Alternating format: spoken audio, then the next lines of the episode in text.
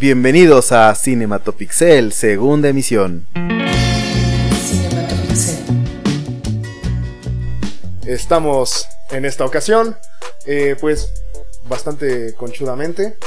Estamos eh, Shark y Rubén. Y pues, eh, Master, en el programa pasado mencionamos que podíamos eh, darle un poco más de profundidad a cierto tema, eh, pues álgido y un poco um, complicado. Yo, yo creo que vale la pena, exacto, que eh, recordemos un poquito que nos quedamos la semana pasada en eh, la triste noticia de la pues balacera que se armó en una escuela de Torreón. Seguramente ahí este, tú nos podrás ampliar el dato, mi estimado Rubén. Pues sí, sucedió. La verdad es que no puedo ampliar mucho el dato, pero sí este... pues vaya, chavito de 13 años. Sí, este, aproximadamente 11, 12 años, eh, pues tomó un arma y abrió fuego en su escuela. Eh, hiriendo a varios de sus compañeros, mató a la maestra, después él se quitó la vida. Y pues obviamente desafortunadamente ahí es el... Pues ya estamos en una sociedad que en general en todo nuestro país está atravesando una situación muy complicada en la cuestión de violencia, en, en, en, mucho, en el entorno y el contexto social está muy complicado. Digo, no nos corresponde a nosotros meternos en, en opiniones políticas, ni mucho menos. Eh, si bien es cierto, cada quien tiene su punto de vista, pero la razón del por qué queremos retomar este tema al día de hoy y pues finalmente en este podcast que se refiere en general a la cultura popular y otro tipo de entretenimiento es porque desafortunadamente este acontecimiento que ya por su propia naturaleza es para nada deseable que suceda en ninguna sociedad. Muy desafortunado. Exactamente, y es algo muy triste y lamentable. Eh, viene a raíz de que una vez que se suscita el, el hecho, Master, el gobernador de Torreón, Riquelme, eh, sale a decir que pues obviamente el chavillo había estado motivado por un juego de video y pues los de video de hace 20 años, por cierto. Además, eh, mira, para empezar, dudo mucho que la gente se acuerde de, de, de dónde venía este videojuego, que era un mod de por ahí de este este juego cómo se llamaba de los de, de los de Valve. Ay, bueno, se me fue el nombre ahorita, ah, pero okay. pero al final es este juego pues que seguramente con el chavito este, ¿tú crees que lo iba a conocer después? Yo creo que no había ni nacido.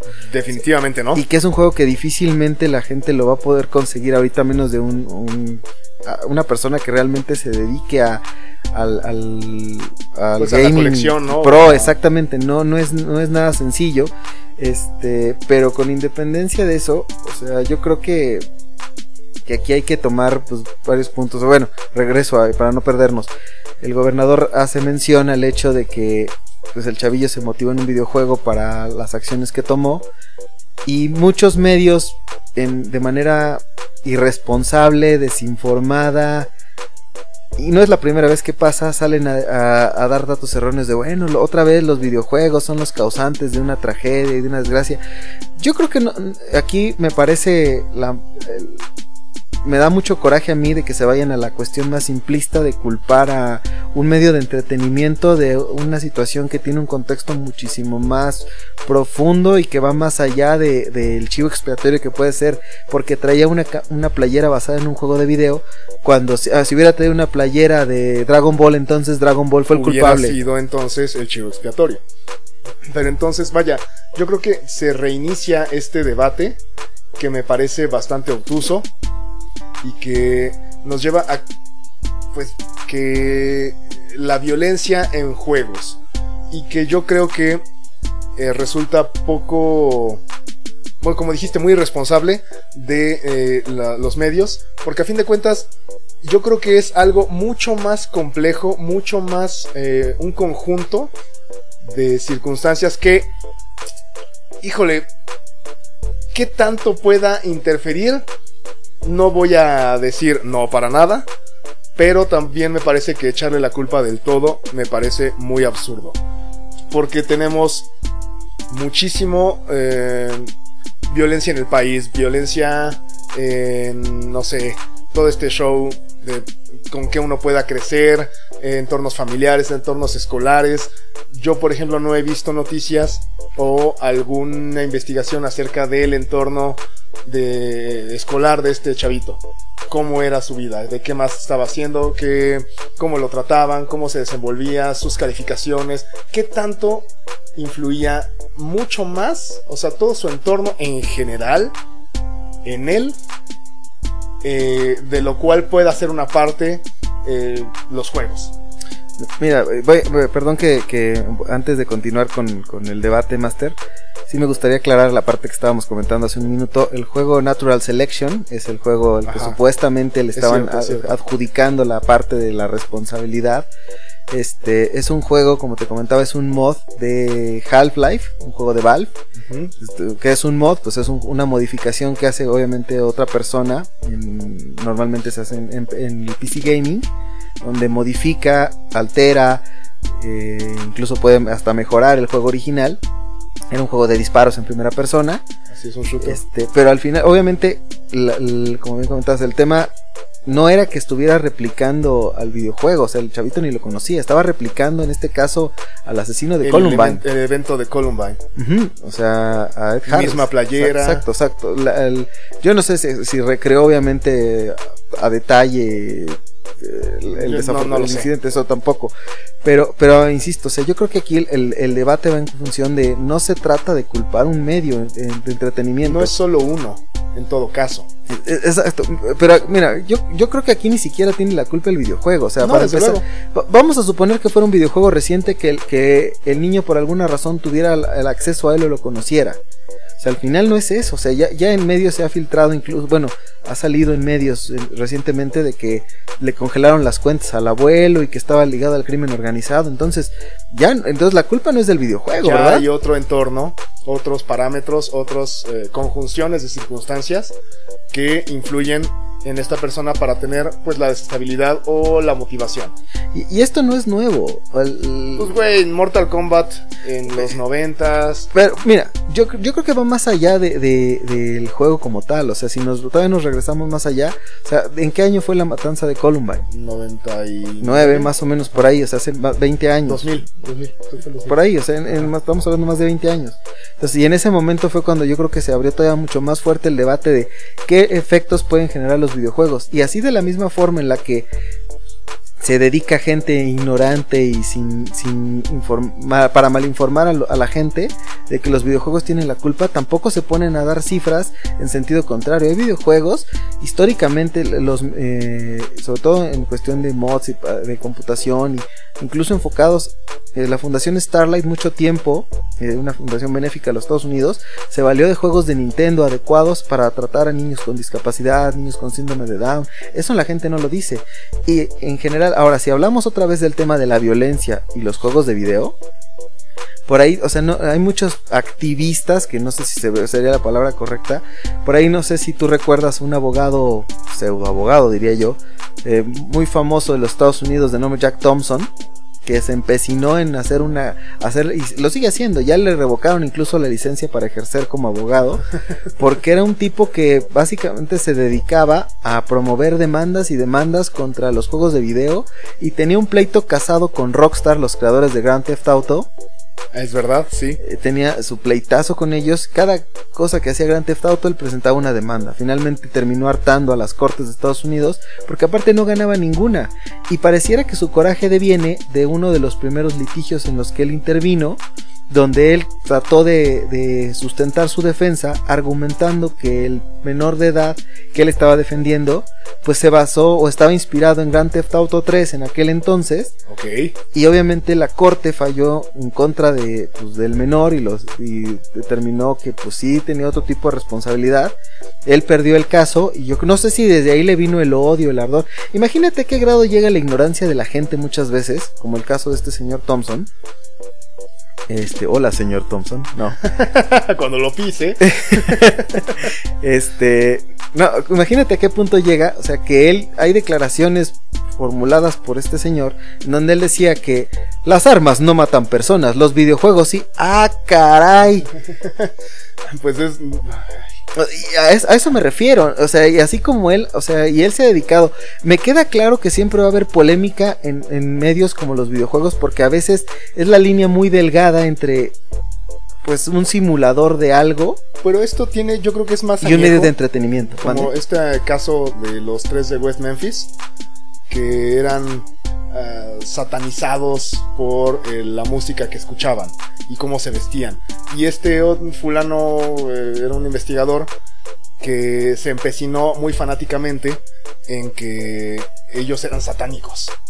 Y pues no lo eran y le arruinó la vida a tres morros que recién salieron de prisión hace recién unos años, tal vez el año pasado, dos años a lo más. Y pues así por puras habladurías. Y había una película, ¿no? Que eran los, este, que, eran unos chavitos que estaban, juegos de guerra. Eh, que yo creo que a partir de ahí también empieza a ver que, bueno, este asunto de la ciencia ficción, que como tal tampoco los culpo, porque la ciencia ficción lo que hace es una simulación también, una simulación ficticia, eh, en lo que el autor considera que puede derivar un problema social actual pequeño y lo lleva a escalas mayores. Y en todo caso, pues la película resulta buena, pero resulta en es que la inconsciencia, eh, como ciencia ficción me parece algo digno de tomarse en cuenta, pero hasta ahí las estadísticas, como mencionas hace unos minutos, eh, pues los videojuegos también ayudan a otras personas a algo. Se ha demostrado que alguien que puede jugar adecuadamente ciertos videojuegos puede mantener control de muchas circunstancias a la vez. Esto de multitask que no estoy tan seguro de si sea o no, pero tienes que estar al tanto de más eh, elementos de control. Mira, y hay, y hay otro tipo de estadísticas que recientemente, a, raíz de otra de las masacres que se dio hace poco en Estados Unidos, salieron a la luz donde, a ver, con base en el consumo, el índice de consumo que tiene per cápita de videojuegos, un país como Estados Unidos que quizás es el que más consume videojuegos en todo el mundo, incluso por encima de Japón. Sí. Obviamente el, índice de, muertes u homicidios por arma de fuego, pues obviamente es, exponencial. Pero no, tiene, no van ligados necesariamente al, al, índice por juegos de video. Japón consume una cantidad impresionante de juegos de video al año, y ahí los datos creo que son de CNN.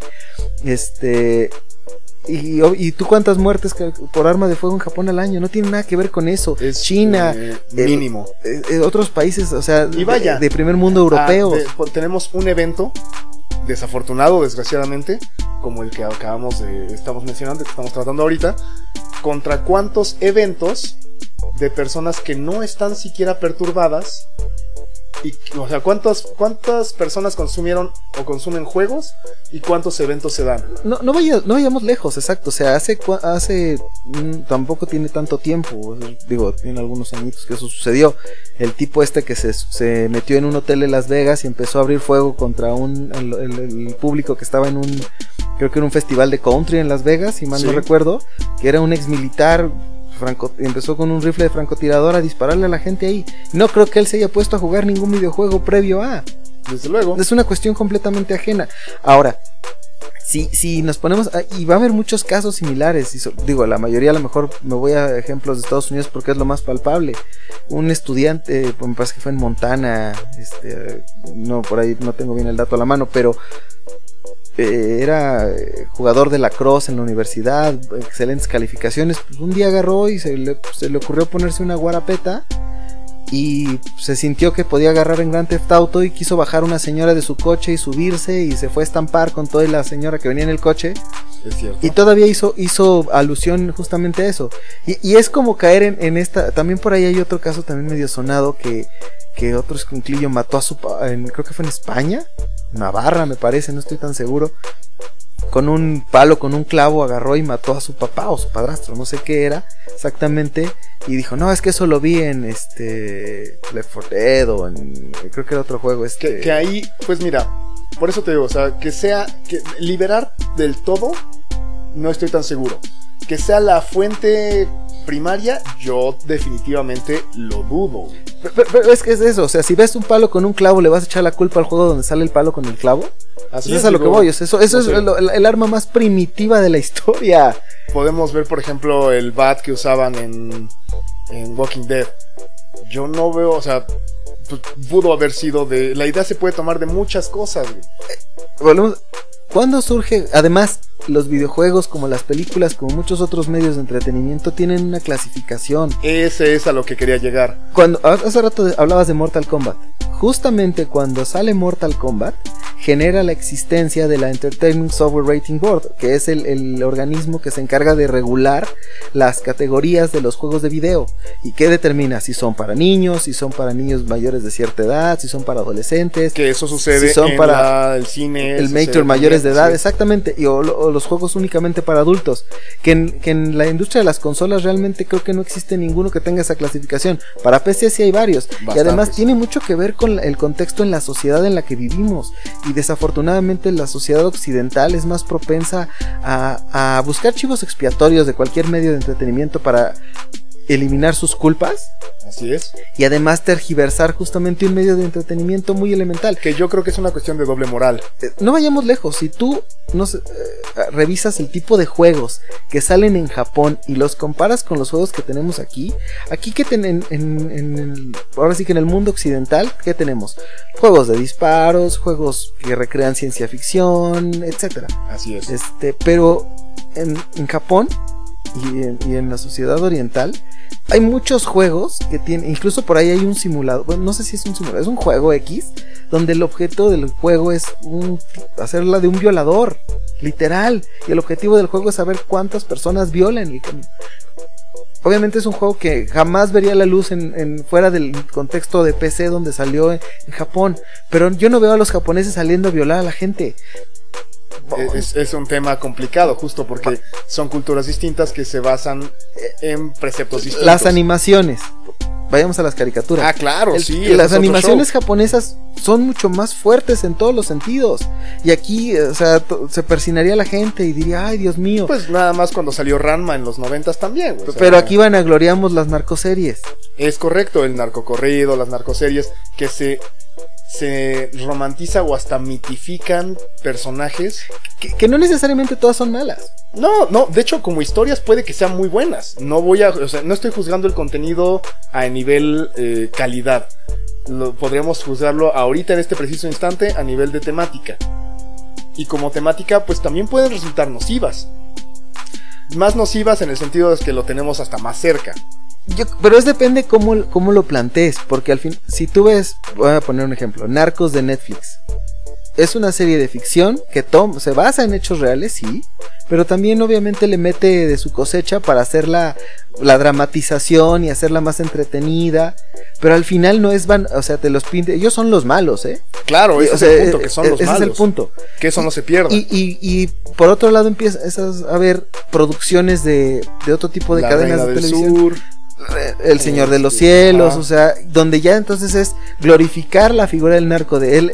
Pues, si es el malo, pero es el poderoso. Si es el malo, pero es el que tiene, pues velo, nada más es el, el- el que tiene a todo el, el poder, todo el dinero, todo lo que quiere. sí. O sea, y puede hacer lo que se le da la gana y sale impunemente. Claro, Así eso es. también necesitas ver una sana cosa y nada más basta con que veas un noticiero para que veas impunidad. También Pero es, eso que, es- eh, es que de ahí va. O sea, culturalmente esas historias surgen porque es lo que estamos viviendo. Como dijiste, no hace falta ver la serie, basta ver un noticiero. En lo que, pues, sucede exactamente eso y peor aún, eso es en la vida real. Y creo que nadie está satanizando a los noticieros. Y sería estúpido también satanizarlos, o sea, no estoy Pero- pidiendo que se haga. Yo creo que, eh, y volvemos a lo mismo, o sea, también eh, cuando pasó en Estados Unidos y salió su presidente a decir, no, es que vamos a prohibir y vamos a regular, y vamos, que lo han querido hacer durante años, pero al final es, e- es esa doble moral que tú mencionabas hace un momento en el cual, por un lado, tú vas a un supermercado en Estados Unidos, para no decir cadenas específicas, Así es. donde tú vas a comprar, deme 100 gramos de jamón, y compras un queso y al lado escoges el rifle y la pistola que te quieres llevar. O las balas, Y entonces- sabes que me faltan balas. Pe- Pero por otro lado, banean X juego porque, ah, no, ese fue el culpable de que saliera una persona que tiene, no sabes en qué contexto se encontraba o qué tipo de daños psicológicos tiene o qué realmente fue su, motiv- su motivación para Así cometer un crimen determinado. Y entonces, pues no, no hay que prohibir tales juegos y tales películas. Y, y- y caemos en, en- en esa, como bien referías tú, esa, esa doble, doble moral, aunque seamos, sonemos redundantes, que, no nos lleva a nada bueno. Y creo que como tal, digo, cada quien sabe en sus respectivos países el uso de las armas, ¿no? Tampoco quiero meterme un poco tanto en ello, pero a fin de cuentas creo que el asunto de que las armas no matan podría, pero el contexto en el que se dice es, desde luego no, son las personas. Ahora, un martillo, si lo utilizas para clavar un clavo, es constructivo. Si lo utilizas para pegarle a alguien, es un arma. Entonces, no vas a satanizar al martillo, no vas a prohibir los martillos.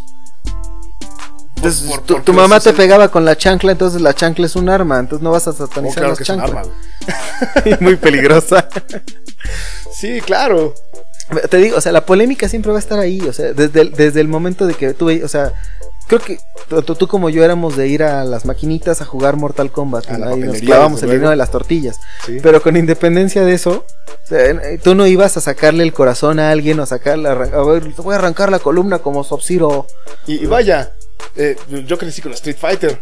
La, violencia animada siempre ha existido. O sea, el tema es que, lo veas así. Ahora, la violencia siempre ha existido. No, no, bueno. Estamos hablando de que los romanos, el circo era el punto de entretenimiento. Ah, no, bueno, el coliseo y a los leones, órale. A eso iba, no es como de, no, no es como, no es la, no es, la violencia no se inventó con los videojuegos. No. La violencia no se promovió con los videojuegos. Que si lo quieres ver que nos estamos deshumanizando, ese es un tema que podríamos tratar. Pero, igual se deshumaniza un médico, güey. Y se tiene que deshumanizar un médico. Pero, voy a poner un ejemplo muy burdo. Tommy Jerry. Silvestre y Piolín. o sea, bueno, Tommy Daly, sí, ya, es llevarlo justamente al, otro extremo. Es la parodia en ese sentido. Pero también si tú analizas justamente cuántas escenas de ese tipo de caricaturas de, esas de esas épocas, hablamos de los 50, los 60, los 70, incluso aquellas, por ejemplo, de Tex Avery. Es que justo a esa quería llegar a Tex Avery. Eh, date cuenta justamente, y, en ese entonces nadie se escandalizaba. No, es que aquí voy a algo. Yo, creo que, siempre se han escandalizado, de una u otra manera. Pero hoy, ¿qué te diría, qué te diría en esta sociedad moralina en la que estamos hoy en día? Cualquier grupo radical, cualquier corriente que tú quieras para no, no meternos en broncas. De una caricatura de Tex Avery donde salía el lobo, la chica despampanante, y se le salían los ojos. Y se le salían los ojos. Al, lobo. Al lobo, sí, sí, sí. Pero lo que hoy es. Justo, hoy se escandalizaría. O sea, ¿qué pasó cuando salió Roger Rabbit? Es que creo que siempre ha habido, digo, cada generación se escandaliza de la siguiente. Y desgraciadamente siempre ha habido grupos radicales. Los Beatles fueron satanizados, Rolling Stones fueron satanizados, la música de Led Zeppelin, la música de Marilyn Manson. Marilyn Manson. Eh, ahorita que nos escandalizamos del reggaetón, que a fin de cuentas termina por ser lo mismo. Nos puede gustar o no. Pero, Podemos estar de acuerdo o no. pero creo que. El punto es que aquí está más al alcance de, de, las mentes. Pero a veces en el reggaetón, sí, ojo, que es como apología a ciertas cosas. Entonces, esa es, esa es la parte peligrosa y, la línea muy delgada. O sea, es la parte peligrosa, sí, pero aún así no nos escandalicemos. Tiempo, tiempo, tiempo. ¿Por qué? Creo que lo peligroso no viene en la música en sí o en las letras en sí, que yo estoy muy en desacuerdo, pero eso trataremos en otro momento, seamos objetivos. Las letras sí pueden ser peligrosas, pero me parece más peligroso que las puedas escuchar en el radio cualquier día de la semana, a cualquier hora, al alcance de todo el mundo, que es parte de la fuerza del radio. Pero, entonces, ¿qué? justamente, todo eso, las clasificaciones existen por una razón. O sea, si tú eres padre de familia y tú, o sea, yo no concibo, y yo lo he visto a, veces hasta en mi círculo familiar, no tan cercano, pero en alguna reunión igual a ti también te ha tocado, vas a la casa del tío, de quien tú quieras, y ves que está el, el hijo de mi primo, de tu padre de treinta y tantos, quien tú quieras chamaquito de escasos 11, 12 años que está jugando Grand Theft Auto y están muertos de risa, ¡Ah, atropellando gente. O sea, a lo que voy es, esa es irresponsabilidad, pero sabes también eso que viene y no es no es como criticar en el en nada más por hacerlo. Pero me queda claro que muchas veces esa es la desinformación también del consumidor. Es correcto. Porque al final es, si tú has jugado videojuegos la gran parte de tu vida, también entiendes, a ver, a lo mejor para ti ya es normal, pero tú aparte ya eres un adulto. Y en la época en la que nosotros crecimos, justamente en esa evolución, cuando salió Grand Theft Auto todo el mundo se escandalizó. Dios mío, o sea, están haciendo apología del delito y, e instando al homicidio. Y, mira, Tal vez sí. O sea, este es otro problema, ese es otro show. Puede o no, no nos metamos ahí. Sin embargo, hay una clasificación que, de, o sea, un padre que le compra el GTA a un niño, pues me parece que la irresponsabilidad viene en tanto al padre. Que, pues yo puedo sacar una película de violencia extrema y me van a clasificar y el cine que deja entrar a un niño tiene responsabilidad. El padre que lleva a un niño a ver la película, pues también tiene responsabilidad. Entonces, si tú, tú tuvieras un hijo ahorita, de unos 10, 11 años, vamos a suponer, y se restrena Old Boy en el cine, ¿lo vas a llevar a ver Old Boy? Que no. Pero porque tú estás consciente de eso y sin embargo... vaya, me parece una gran película. Sí, sí, que de, eso hablaremos en otro contexto y en otro momento. Ajá. Pero, pero a lo que voy es a eso, o sea, eh, la responsabilidad no es, o sea, si quieren buscar culpables, no son los juegos de video, ¿eh? Es, es justamente un, un, un conjunto de factores donde el menos responsable es la industria del videojuego y no porque yo la defienda a ultranza, ¿eh? Me parece que hay más responsables ahí que son los padres de familia, el entorno o el, entorno social, desentenderse, la, y, los falta de cuidado. y los propios gobiernos y además también los medios de comunicación que insisto, o sea, no sé si era de milenio, de para qué digo medios, no tiene ningún sentido para no no meternos en broncas, claro, pero por ahí escuché un reportero que empezó a decir pues es que, el, que, el, niño que hizo la. abrió fuego ahora en Torreón. Este, estaba disfrazado de Harry, el, personaje de, del juego este que estábamos comentando ahorita. Ni se llama. Eh, no, tiene nada que ver esos personajes. O sea, se estaba inspirando. En el que se inspiró, porque seguramente le, le pasaron la nota medias. Era el apellido Harris era el de los autores de la masacre de Columbine. Sí, sí, exacto. No era el del juego. O sea, te das cuenta de que, oye, tú trabajas en un medio de comunicación. Al menos. Por, por muy novato que seas o por muy si estás empezando, pues infórmate primero antes de dar una nota y desinformar. Exacto. Porque es bien fácil. No, y la culpa la tiene tal película que se acaba de estrenar, de tal juego de video, o el disco de Marilyn Manson, por poner un ejemplo, ¿no? Lo que sea. Pero, o, es más. Que vaya, ha habido ocasiones en las que las personas se ven influenciadas por cierta, cierto medio. Claro que sí. Eso es un hecho. Pero no puedes culparlo tal cual al hecho o al medio. Hay que hacer un análisis completo de por qué, digo, me lleva esto, por ejemplo, a pensar en la quema de iglesias en Noruega en los noventas. O sea, pues sí, pero estos vatos no estaban influenciados por el medio, ellos generaron el medio. Nos estamos hablando de Barbie Kernes, que dijo yo quiero hacer la música para regresar al panteón eh, nórdico. Y entonces, este... Pues, yo considero que no debería haber iglesias cristianas, voy a quemarlas y voy a hacer mi música al respecto.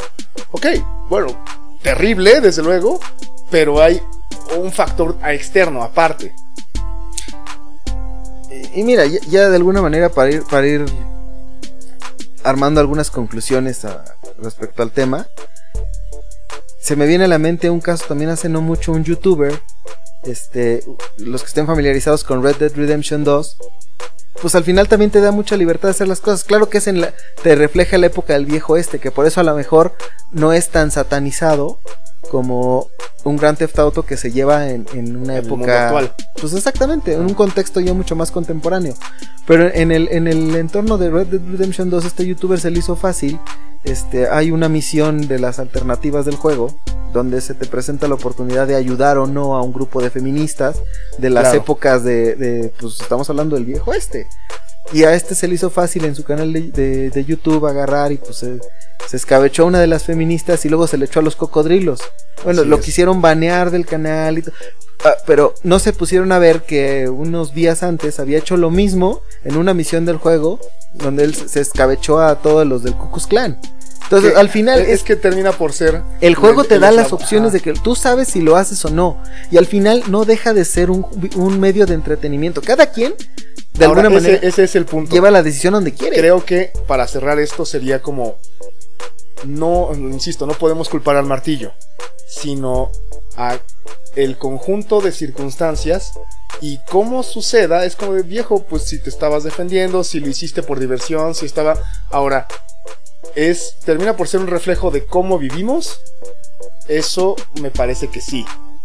Ahora, que sea culpable algo o no, eso yo no lo creo. Eh, y déjame te pongo otro ejemplo, ya, ya el, último si quieres, de, en este es que se me vino ahorita a la mente. Los que han jugado Call of Duty, la misión No Russian, la ubicarán perfectamente. Yo creo que es de las cuestiones más enfermas que yo he visto en un videojuego. Y eso es una situación súper explícita que no está tan alejada de la realidad. Lo voy a spoilerear y si no lo pueden buscar en, en, YouTube está el video de la misión completa. Tú asumes el rol de un doble agente que se infiltra con una red de terroristas este, dentro de, de esa misión de Call of Duty. Llegan a Rusia y tú eres, insisto, el rol del doble agente. Y la misión es matar a todas las personas que están en el aeropuerto. A todas. Esa es la misión, ¿eh? Así, abrir fuego con un grupo ahí. Y al final de la misión, bueno, ya los que quieran jugarlo. Pero ahí estamos siendo patriotas. No, ni siquiera es eso, porque, o sea, queda claro que tú estás asumiendo el rol de, un terrorista. Y ahí sí nadie dice nada. O sea, e, e, es a lo que voy. O sea, empiezan a criticar esa parte, entonces cuando le conviene a la gente, los videojuegos sirven para entrenar soldados. Porque eso es real, ¿eh? Sí. Y cuando le conviene también buscar un chivo expiatorio para a lo mejor meterse de lleno a regular el control de armas o meterse de lleno al a estudiar la manera de combatir el crimen organizado, entonces ahí sí el videojuego o la película o el libro o X disco son los culpables de, ¿no? Entonces creo que en general no hay una cuestión congruente en, la forma en la que realmente se va a atacar un problema de raíz que atañe en general a toda la sociedad. Así es, y creo que esto sería como lo que podemos amarrar en este tema. Igual nos da para otra, porque dejamos aquí algunos cabos sueltos que pueden ser tocados a profundidad en otra ocasión. Por esta emisión me parece que dimos nuestra opinión y pues dejamos algunas cosas para que alguien que le interese puede reflexionar. Y pues... ¿Tenemos tiempo de un par de noticias, Master, o ya? A ver, dale. Pues eh, para cuando estén escuchando esto, eh, el día de hoy salió este el Nintendo Direct. ¿El Direct? ¿Ya? Este, no, no, no es una consola Master, es este los, programas que hace Nintendo para publicar este bueno, básicamente anunciando el último contenido descargable de Smash Bros. Ok. Que es con este concluye el, último paquete de peleadores de, de, de, esta primera fase. Anunciaron que ya viene un segundo con seis peleadores nuevos. Pero este último concluyó bastante polémico. A mí sí me gustó con un peleador de Fire Emblem ya mucha gente se está manifestando en contra porque dicen que ya va a ser este en vez de Smash Bros. Ultimate eh, Fire Emblem Ultimate. Pero la realidad es que creo que no son tantos como la gente la, gente lo está exagerando y al final pues el señor Sakurai es su juego y puede meter a los personajes que él se le dé la regalada gana. Los que le den la licencia. Y a mí no me molesta no finalmente pertenece a Nintendo la franquicia ah, de Fire Emblem pero además a mí yo como si juego con los personajes de Fire Emblem sí me gusta este, y creo que pues no, no, no, lo veo tan, tan, tan ajeno como mucha gente, no, es que por qué, y que la gente que ya quería meter, por ahí querían que, se, que metieran a Goku y a Iron Man, y le dijo, no, a ver, no voy a meter personajes que no tengan que ver con los videojuegos. Y ya les entregó personajes que pues la gente no veía venir, metió a Banjo Kazooie que pertenece a Microsoft, y le prestaron la licencia a Nintendo. Metió a Terry Bogard de Fatal Fury. Fatal Fury, claro. Este, un clásico. Eh, metió a Joker de Persona. Entonces al final, pues sí he estado tratando de, de campechanearle. Ok. Yo esperaría que para el, el, Fighters Pack que viene, que son los próximos seis descargables, que se, yo, para como veo las fechas, van a ser tres en este año y tres en el próximo. Ok. Porque pues, en el propio anuncio se establece que van a salir hasta antes del 31 de diciembre de 2021. Son seis, entonces yo calculo que van a ser tres y tres. Me suena lógico. Sí, suena lógico. Entonces, pues bueno, y la verdad es que creo que esto suena bastante atractivo. Y ya por último, Sony eh, anunció que no va a estar nuevamente en el E3 2020, que también eso ya, se veía venir. Sí, no es como una noticia. Entonces, ¿cómo y cuándo va a anunciar la, cómo se va a ver realmente el PlayStation 5? Pues eso sigue siendo un misterio, pero pues fecha de lanzamiento ya tiene y nos tiene en ascuas, ¿no? A ver qué tal. Bueno, pues, pues por la emisión de hoy. Ha sido todo. Eh, este podcast ha terminado. Estuvo Shark y Rubén. Y pues eh, espero nos escuchen la siguiente ocasión. Esto fue Cinematopixel. Hasta la próxima. Cinematopixel. Lab.